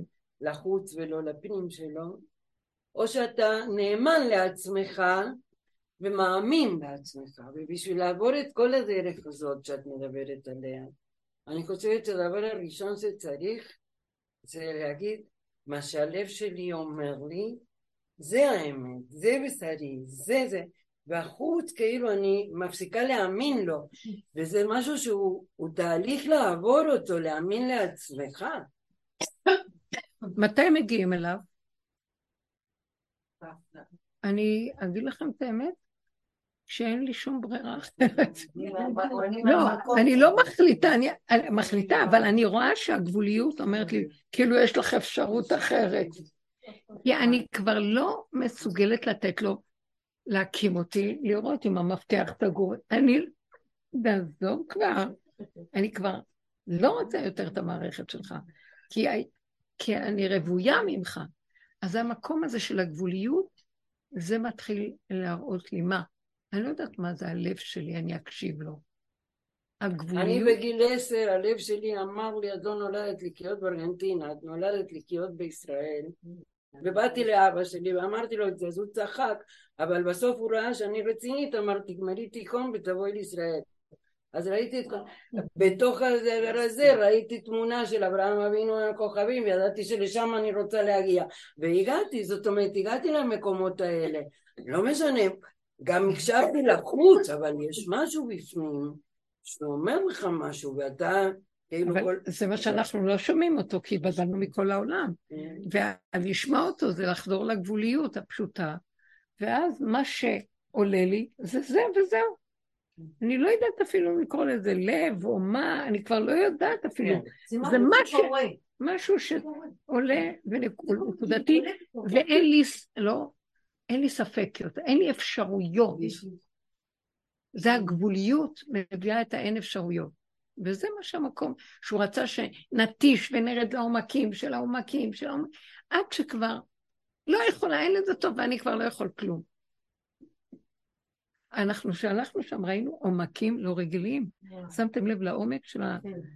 אתם יודעים שיש עוד ליבה שלמה בתוך העומקים של העומקים של התהום, שאפשר עוד להגיע אליהם? מי יכול להם בכלל? אז האדם צריך להגיד, אני לא יכול לחפש את הגבול, הגבול הוא מאוד מאוד חשוב, הגבוליות שלנו. וכשאני אני יודעת איפה הגבוליות שלי, שמשהו בא ו... אני לא יכולה לסבול את מה שמנגד אותי, אין לי סבלנות, אין לי הכלה. הקוצר רוח מראה לי גבוליות. אז אני עכשיו לא רוצה להתנפל על השני, אני בשקט צריך רק להגיד, לא מכיל, לא יכול. אבל תראי מה הוא אומר, כן, אבל אני לא יכול. שיגיד, שיהיה, שלא יהיה. אני לא. לא אכפת לי. אבל תראי, זה מתחיל שחר. לא, אבל אני, זה מה שאני. זה מתאחד עם הנקודה הקטנה, הפשוטה, העכשווית, המיידית, שמח איתה, חי איתה, מחבק אותה, פה שלי פתוח, אני אומר לו, אבל אבא זה אתה. אם אני בגבול, לך אגבל את העם. בגבול, הקדושה מתגלה. באמת, האמת מתגלה וזה מה שיש. האמת זה כמו החותם האחרון באפשרות האחרונה שלי. טוב, סוף הדף, חותמים. טוב, שם אני צריך להישאר. אם נגיע למקום הזה ונפתח את הפה, עכשיו, כל רגע יבוא משהו אחר שיגע אותנו, אני רק נזכרת בזה, זה, זה עוגן מדהים. לא, אני רוצה לחזור למקום שאני לא מבין, לא, אל תבלבל אותי, לא יודע, לא יכול, לא כלום. בא משהו שאני לא מבין, לא יודע, עשיתי משהו, אה, ואז הביקורת באה, למה עשיתי? כי עשיתי וזהו. כל מיני מצבים שתמיד תחזרו ליחידה שאין בה ספק, שאין בה אפשרות אחרת, שאין בה רוגז, צער ומכאובים. הנה, זה נקרא גילוי עוז וחדווה במקומו. במקום הזה שאתה מחליט, שם זה וזהו. זה ככה זה התחלה של גילוי הקודש. עכשיו יבואו ארכיאולוגים, ויבואו כל מיני, אחרי כל כך הרבה שנים, ויספרו סיפורים על כל הסיפור הזה. והוא, ודוד המלך אומר, אני פירקתי את כל הסיפורים, ונשארתי עם רגע אחד, והחלטתי שזה זה, וזהו. ועכשיו בא נביא ואמר, נכון, מה הוא אמר נכון? נכון לנקודה איך שאתה החלטת. אם הגעת למקום הזה ולא היה אפשרות אחרת, זהו זה. שימו לב לה, השם מברך את זה וזה נהיה זה. זה יכול להיות בכל מקום אחר, זה זה. הוא החליט. הוא היה ראש העם והוא החליט בפועל של הדבר. האדם מחליט לעצמו את הישועה של עצמו. בואו נחליט שאנחנו כבר בגאולה, אתם יודעים? בואו נראה את הכל כאילו זה גאולה. לא להתפעל משום דבר, למה, כמה, איך. הממשלה, המד... אל תשמעו לסיפורים הכלליים של המוח הווירטואלי הזאת. בואו נלך, ב... כמו שכל העולם ככה, ואברהם אבינו הלך ככה, כי הוא החליט ככה, ככה הוא החליט. מה, איך אתה יודע, הלכה כרבים? לא, אני מחליט עכשיו. אה, תבינו, הקודש זה הלכה כרבים. קודש הקודשים, זה מפסיק את כל הרבים הזה, ואתה הולך כנקודה פרטית. מה, מאיפה אתה יודע? לא יודע כלום. לא יודע, רשע דלית ידה, לא אמורים לדעת. שם אין את המונחים של יודע, מבין, מה קורה, לא קורה. שם זה האיפכא מסתברא של כל מה שהסיפור מספר. זה נקרא קודש הקודשים. הפוך. אתם מבינים? זה, זה כאילו... שם לא מדברים, זה כמו שבמעשה מרכבה לא מעבירים את הדיבורים לכלל. אנחנו כאן מגלים סוד, נשים מגלות סוד, ככה, אבל באמת באמת, זה המקום של ה... אה, זה רק בנקודה הפרטית של האדם, האלוקות שלי לא כמו שלך, אלוקי אברהם, אלוקי יצחק, אלוקי... הנקודה הפרטית, תיכנסו לנקודה הפרטית, תתעקשו עליה, שלא תתמסרו יותר לכלל הזה ולהיגיון שלו, למריבות איתו בכל העולמות, ומה שיש בפנים, תצמיחו אותו, הוא צומח. זה שלכם, תחבקו אותו. שם אתה והשם דבר אחד. וככה תתהלכו בעולמכם. ואתם קובעים את המקום שלכם. אין שני נביאים מתנבאים בנבואה אחת. כי כל אחד במקודה שלו מגלה את הנקודה שלו. אין מלכות נוגעת בחברתה, זה מלכות. כמו הגשם גם, אפשר טיפה נוגעת על הגשם. נכון, אין טיפה. כן, הכל... אפשר להעביר לשני את החוויה של ה... יש מקומות שזה כבר דבר מאוד מאוד פנימי, שעד אז אפשר עוד לתת כלים, ועד שנגיע למקום. וההוראה עכשיו שהוא אומר לנו, אל תצאו איש מפתח ביתו, המשחית, תזהרו, תיכנסו פנימה. אני שם איתכם. אני איתכם, אני שומר עליכם. כי אתם עושים רגע את זה ורוצים כמו כולם, והכלל, וכללים, רשות הרמים והכלל. אה, אין כלל, אין כלום. לכו עם הפרט, תנו לי כל אחד את הפרט שלו, ואין פרט אחד דומה לשני, ואין זה ואין. כל אחד צריך לגלות את הנקודה המיוחדת שלו, ולא להגיד, אבל אני משונה, אבל אני... אל תשוו אותה לאף אחד. כל אחד הוא משהו אחר לחלוטין, ושיש מה? אז איך אני אתחבר לכלל? אם אני באה עם האחדות שלי עם עצמי, יש מודעות, איך ביחד, באחדות, נצ... איך, יש המון, המון מודעות של אחדות. אז אני אומרת לעצמי, מה האחדות? מה האחדות עכשיו? כן, אנחנו קוראים אותה בעץ הדת, בואו נתאחד כולם, בוא נ... יש איזה אחד שרוצה שכל עם ישראל יחזיק ידיים, ואז הוא יודע שתבוא הגאולה. לא, זה רעיון יפה, חמוד נורא. אמרתי לו, אבל יש אחד שפתאום רוצה שירותים, איך אתה, מה אתה... ואם, מה, ועד שזה, גמרו לכולם את המעגל, פתאום אחד, לא יודעת מה, משלשל. כל ישראל לרגע אחד, זה לא דבר פשוט, אבל אתה לרגע אחד אתה יכול. אומרת, היא לא מבינה אותי, זאתי לא מבינה אותי. אמרתי לו, באמת לא צריך להבין כלום. אחדות אמיתית, רב אושר היה אומר, שאחדות אמיתית זה להתאחד עם איך שאני, מה שאני, בלי ביקורת, בלי שיפוטיות, בלי לרצות משהו אחר, איך שאני עומד כל כך טוב וזהו זה. ואם אמרתי ככה, אז ככה אמרתי, ואם זה חושב עליי ככה, למה אני חושבת מה הוא חושב, מה זה קשור אליי בכלל? רק לי, טוב לי, מתוק לי, מחבק, ילד קטן, לא יודע כלום. שם הוא נמצא. זה עובד, זה נותן מתיקות וחיות, וברגע שאני טוב לי, שמח לי, פתאום הוא יבוא ויגיד, תגידי, את מרחפת, את לא קשורה לכלל. זה, זה כל כך מרגיז.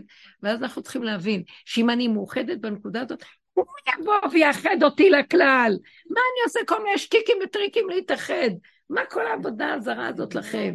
זה עשינו כל הדורות, מתאחדים, כי המוח שלנו חושב שוויתם כאלוקים, יש לנו כל מיני שיטות איך להתאחד, ונעשה כל מיני דברים של אהבה, נתינה, כן, כן, וננמד זכות אחד אל השני והכל.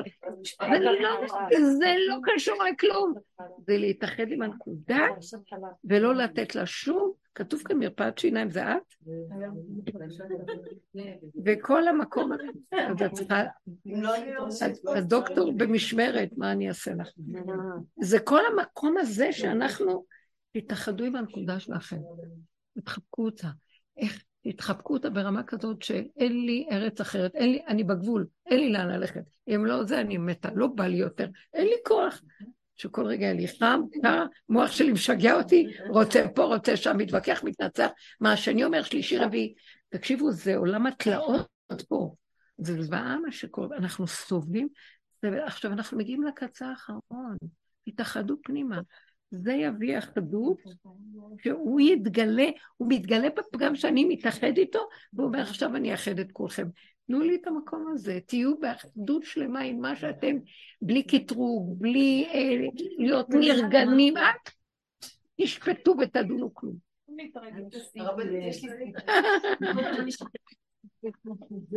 כן, כן, אוקיי.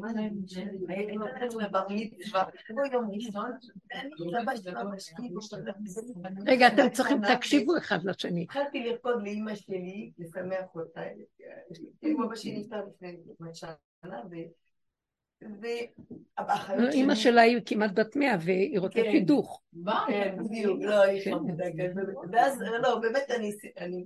ואז כמה אחיות הם לא רצו לרקוד, כי עדיין, עדיין זה לא 12 חודשים, כאילו זה עוד שבוע, ואני, אבא שלי נתן לי בצבא שלו, אל, אל תעשי בכלל, אני לא, רוצה, אני לא רוצה שכל יום תרקדי, ואני לא רוצה בכלל שתהיי באבן.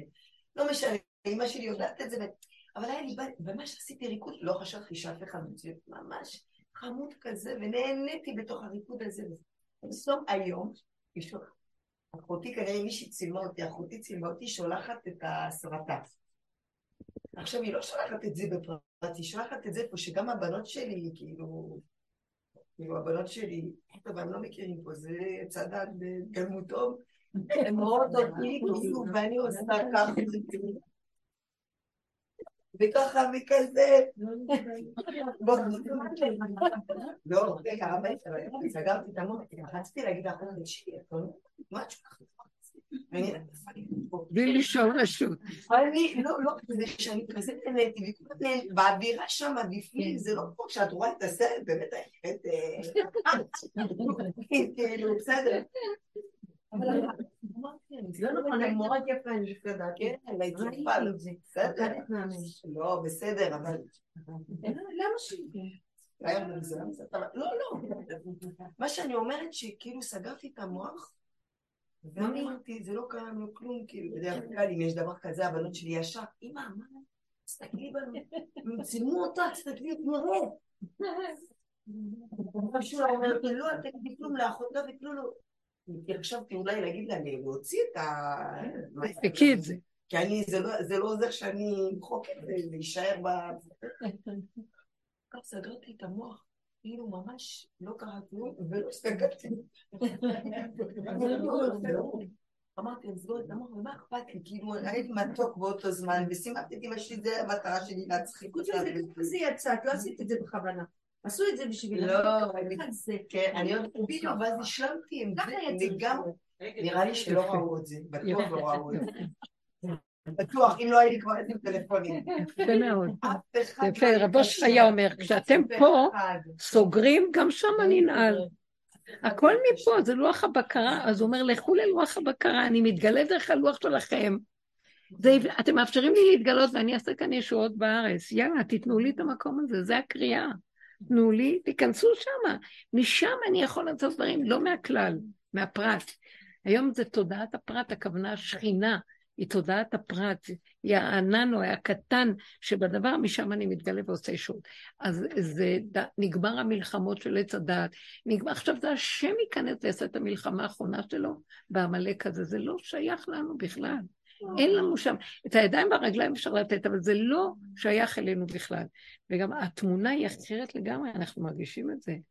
זה מדינה באפסות, זה חברה בחד... בחידלון, זה מציאות שאין לה, אין לה כלום, כולם עמומים, ממשיכים לחיות, מושכים כתפיים, ומה יעשו? הולכים לחיות.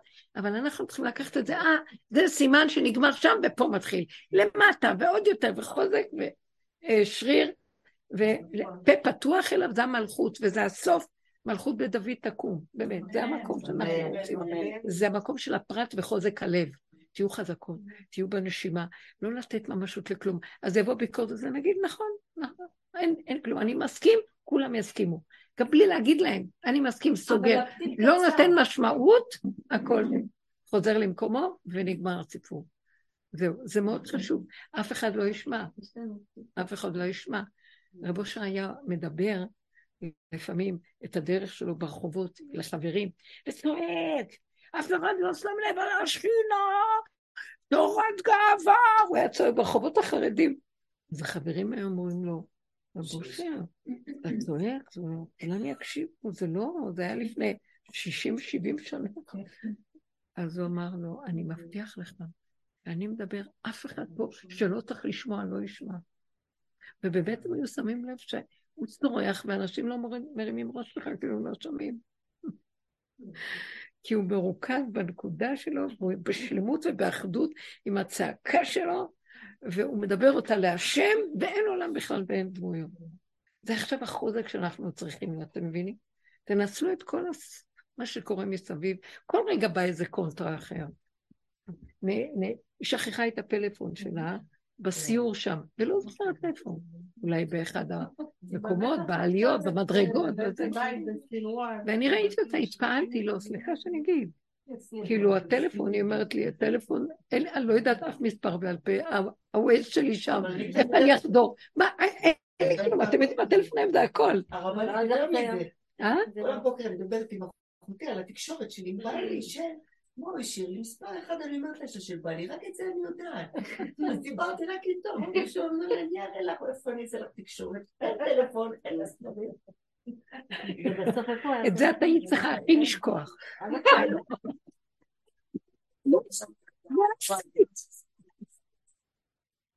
אבל מה שהתפעלתי, מה שהתפעלתי, זה שהיא הייתה בהשתוות הנפש. שמעו, זה, זה מכשיר שאת... אה, היא הייתה בהשתוות הנפש, והיה לי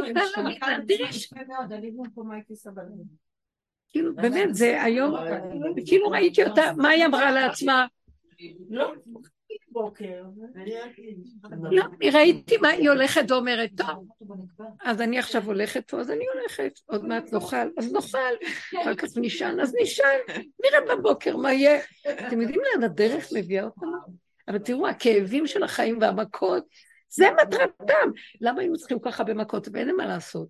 כי התודעה כאן כל כך גונבת, והישות שכל הביטושים האלה שמבטאים את הזית הזה, בסוף הוא נכנע, מקבל, זה מה משלים. היום איך אמרת לי את זה? אמרתי יפה. הרבנית הביאה אותי לסוף, אין לי... איך אמרת איזה לי? יפה. את זה יפה. את זוכרת את מה אני עוברת.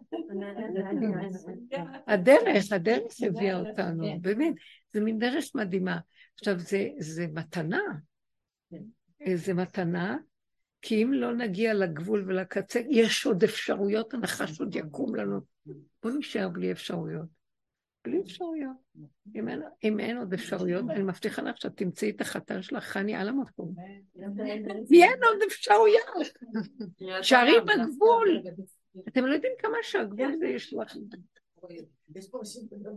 ממש. רגע, רגע, רגע. הנה יש כאן עוד כלה.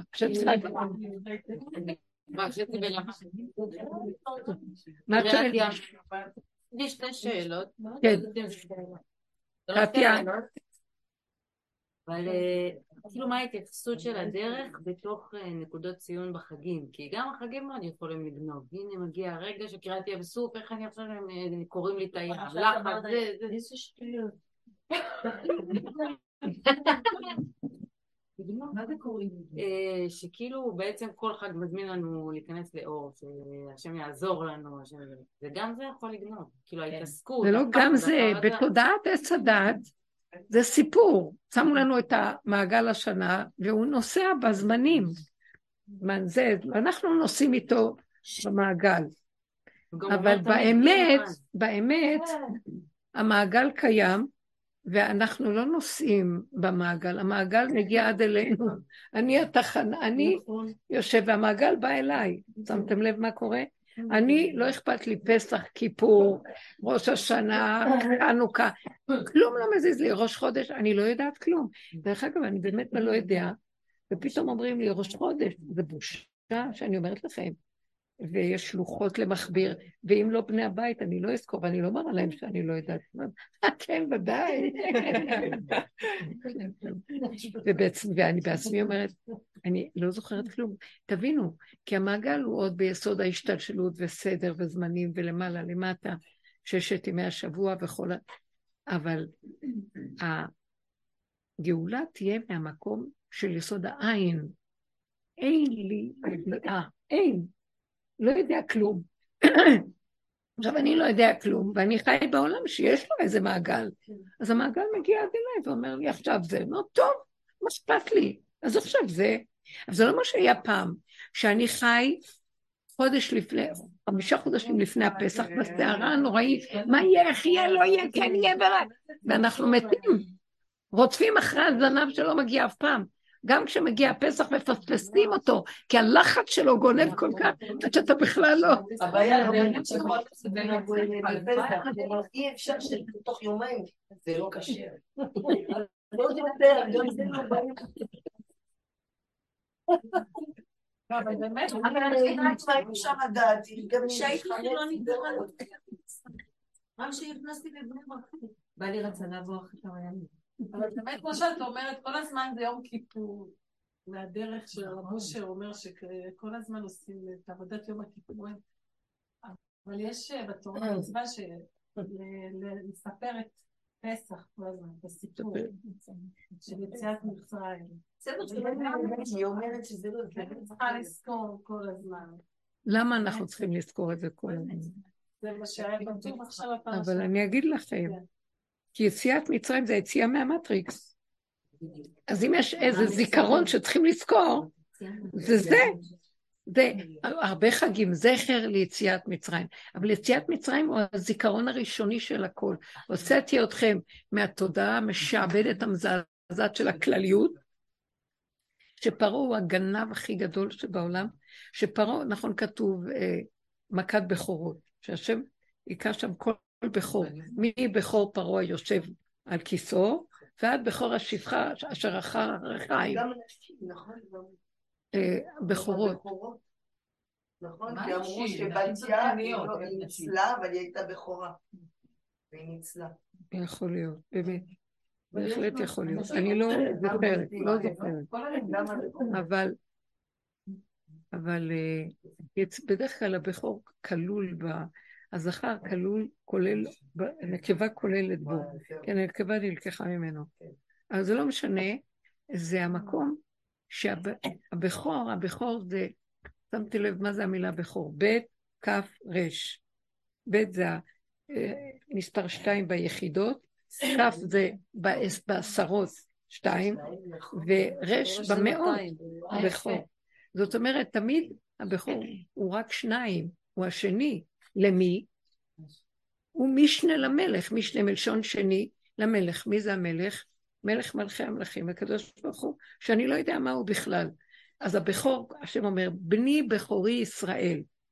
ועכשיו פרעה, מה זה עץ הדת? הגנב הגדול. ירושה. מה? גם כן, מקבל כפול נכון. בירושה. והבכור מקבל פי שניים בירושה. בדיוק.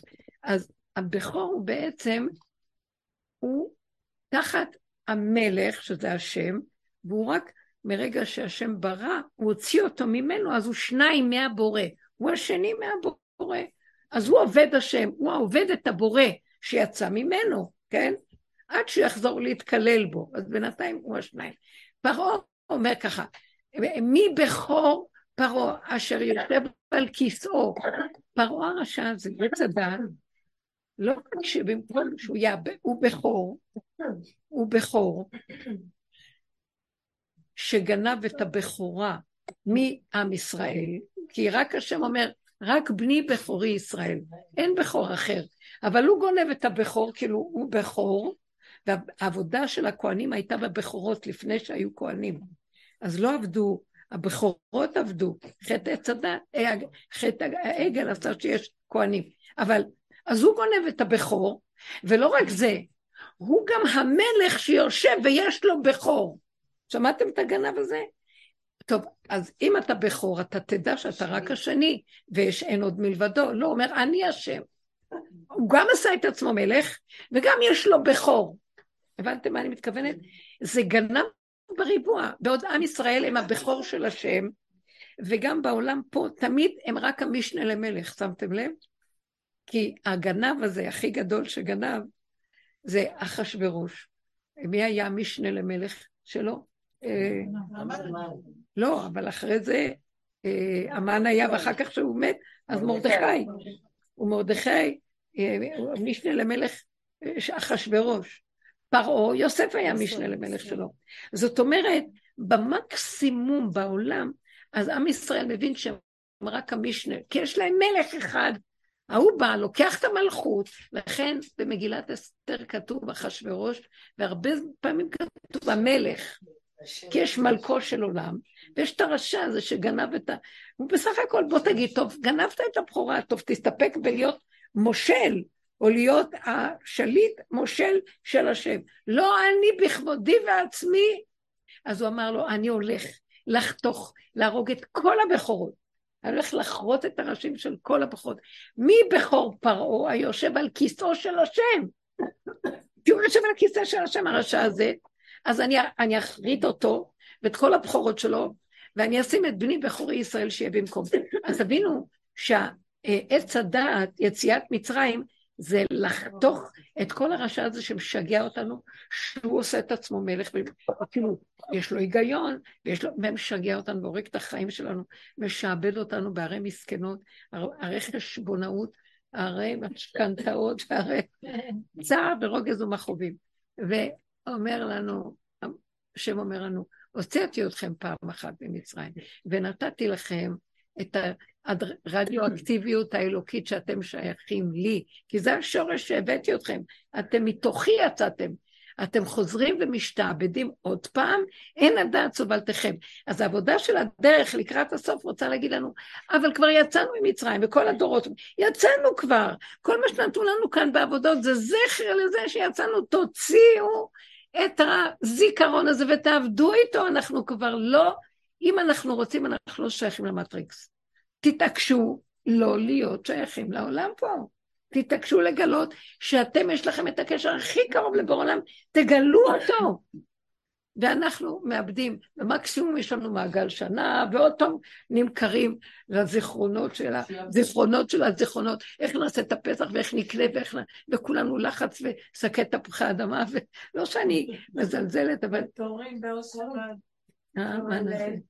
אנחנו צריכים להתעורר, בקיצור. בעלי זיכרונו לברכה היה אומר, זרוק את הגלות, את הגלות מעליך. מי אומר את זה? בעלי, כן. זיכרונו לברכה. זרוק את הגלות מעליך. כאילו, זה שאנחנו כבר בגאולה... אבל איך זורקים אותה? וזה מה שרב אושר הדגיש. אני גם יכול להגיד עד מחר זרוק. והוא יבוא לגנוב אותי בשנייה, תוך כדי שאני אומר זרוק כבר. גונב. הוא תחמן גדול. אתם יודעים איך זורקים אותה? בא הדבר שמנגד אותי, שם הוא אומר לי, עכשיו נפתח לך פתח לצאת ממצרים. אתה רוצה לענות לו, או שאתה שותק ואומר, אבא, זה אתה, אין אף אחד פה. זה איך שאתה יוצא. אתה יוצא מתוך הביזיון, וכביכול ההוא גונב אותך, הוא חושב שהוא ניצח אותך, כי אתה לא עונה לו. יוצא. אתה לא צריך את כל זה.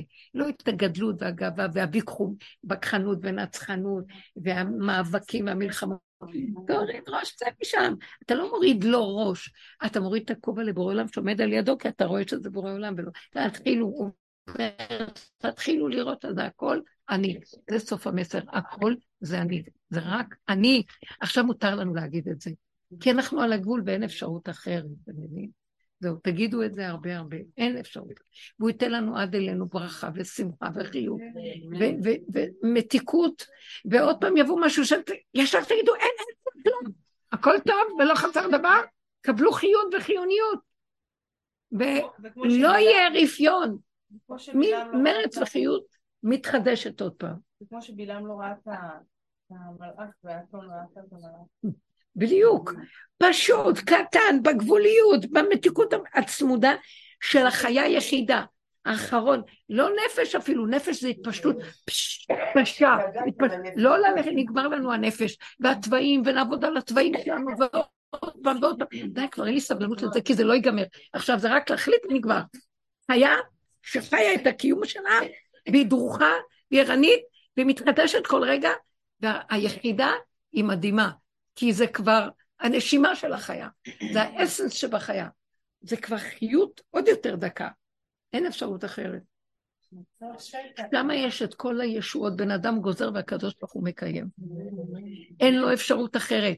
זה בעצם השם מדבר ממנו, זה לא הוא. זה מה שרבו אושר אומר, אין אף אחד. אז הוא היה אומר, היה לו חסר, נניח היו לו כל מיני מפעלי אה, חסד, והיו לו חובות, ואז אתה תשלח לשלם לבנקים ולזה כסף. אז הוא אומר, אני צריך שתי מיליון שקל. הוא היה אומר ככה, אני צריך עכשיו ומחר שתי מיליון שקל. הוא מוציא את הכיסים ריק לי. ואז הוא צוחק ואומר, מי שנתן לי את השקל, יכול לתת את השתי מיליון. מה זה בשבילו לתת שתי מיליון? מה זה בשבילו? אתם לא יודעים איזה ניסים היו שם.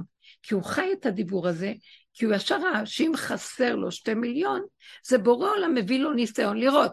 אם יתחיל, חסר לי, מה אני אעשה, אני אשתבר, הוא יגיד, רגע, מה ההבדל בשבילך שתי מיליון ושקל? הכל אותו דבר, אני מאמין שאתה יכול לתת. אנשים ראו שם בחוש את הניסים. נכנס איזה אדם עשיר שתרם לו על המקום, שלא ידע את הדיבור הזה קודם, ונתן לו צ'ק של מיליון שקל. באותו... זה כאילו, פק, פק. כי הוא הלך עם הדיבור הזה, כאילו אין אפשרות אחרת. והסתפק בידו ישועות וניסים ונפלאות. למה שלנו זה לא יקרה? הוא רצה שכל אחד ואחד יעשה את זה, אבל הוא התעקש על זה. הוא התעקש שלא להישבר מכלום, שלא לתת ממשות לעולם ולדמויות ולכל הכוחות האלה בתוכנו, שהעייפות הזאת מביאה אותנו למקום, תפסיק לבלבל לי את המוח, אין לי כוח להקשיב לך, אני הולך לישון עד יום ראשון. לא בא לי, לא בא לי להקשיב לך. אני הולך לישון אצל השם. שם השלווה, השקט, איך שזה ככה הכל טוב, מה חסר לי? אני צריך את השתיים מיליון, אני צריך, כן, אני עושה כאן פעולות, זה בשבילך, אז אתה תשלח עד אליי. לך לישון טוב בבוקר. זה, זה לא יאומן הדבר הזה. דברים נפלאים קרו שם, באמת. לפעמים אני מרגישה שאני מגיעה למקום, אני הולכת היום, אני אוכלת לא שומעת אותה. אני לא יודעת מה להגיד לך. אני לא יודעת מה לבקש. אני פשוט לא מתערבת לך בעולמך. נכון. אין כלום. חסר לך משהו, הכל טוב, מה חסר? אבל יש רגע שפתאום הוא מביא משהו של התנגדות, פה הוא נמצא. ברוב הזמן, מה חסר לילד הקטן שמח? פתאום הוא מתחיל לצרוח הילד.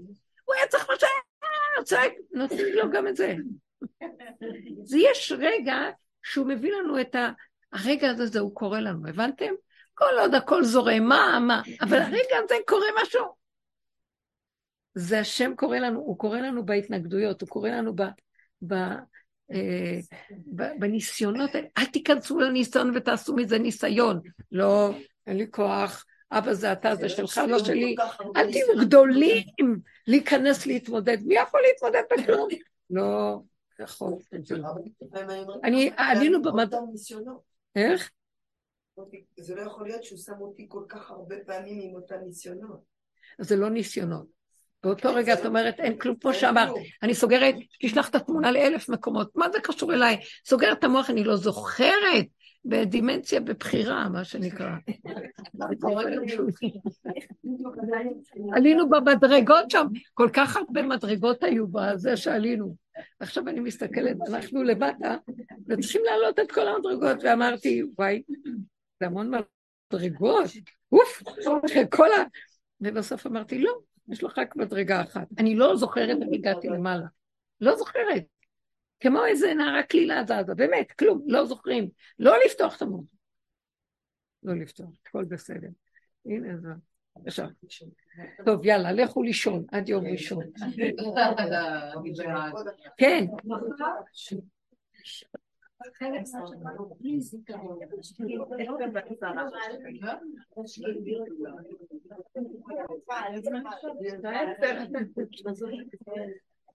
היה לנו יום ארוך.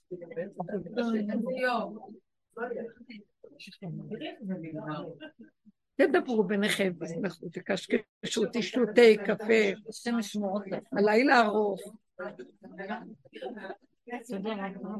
תודה רבה.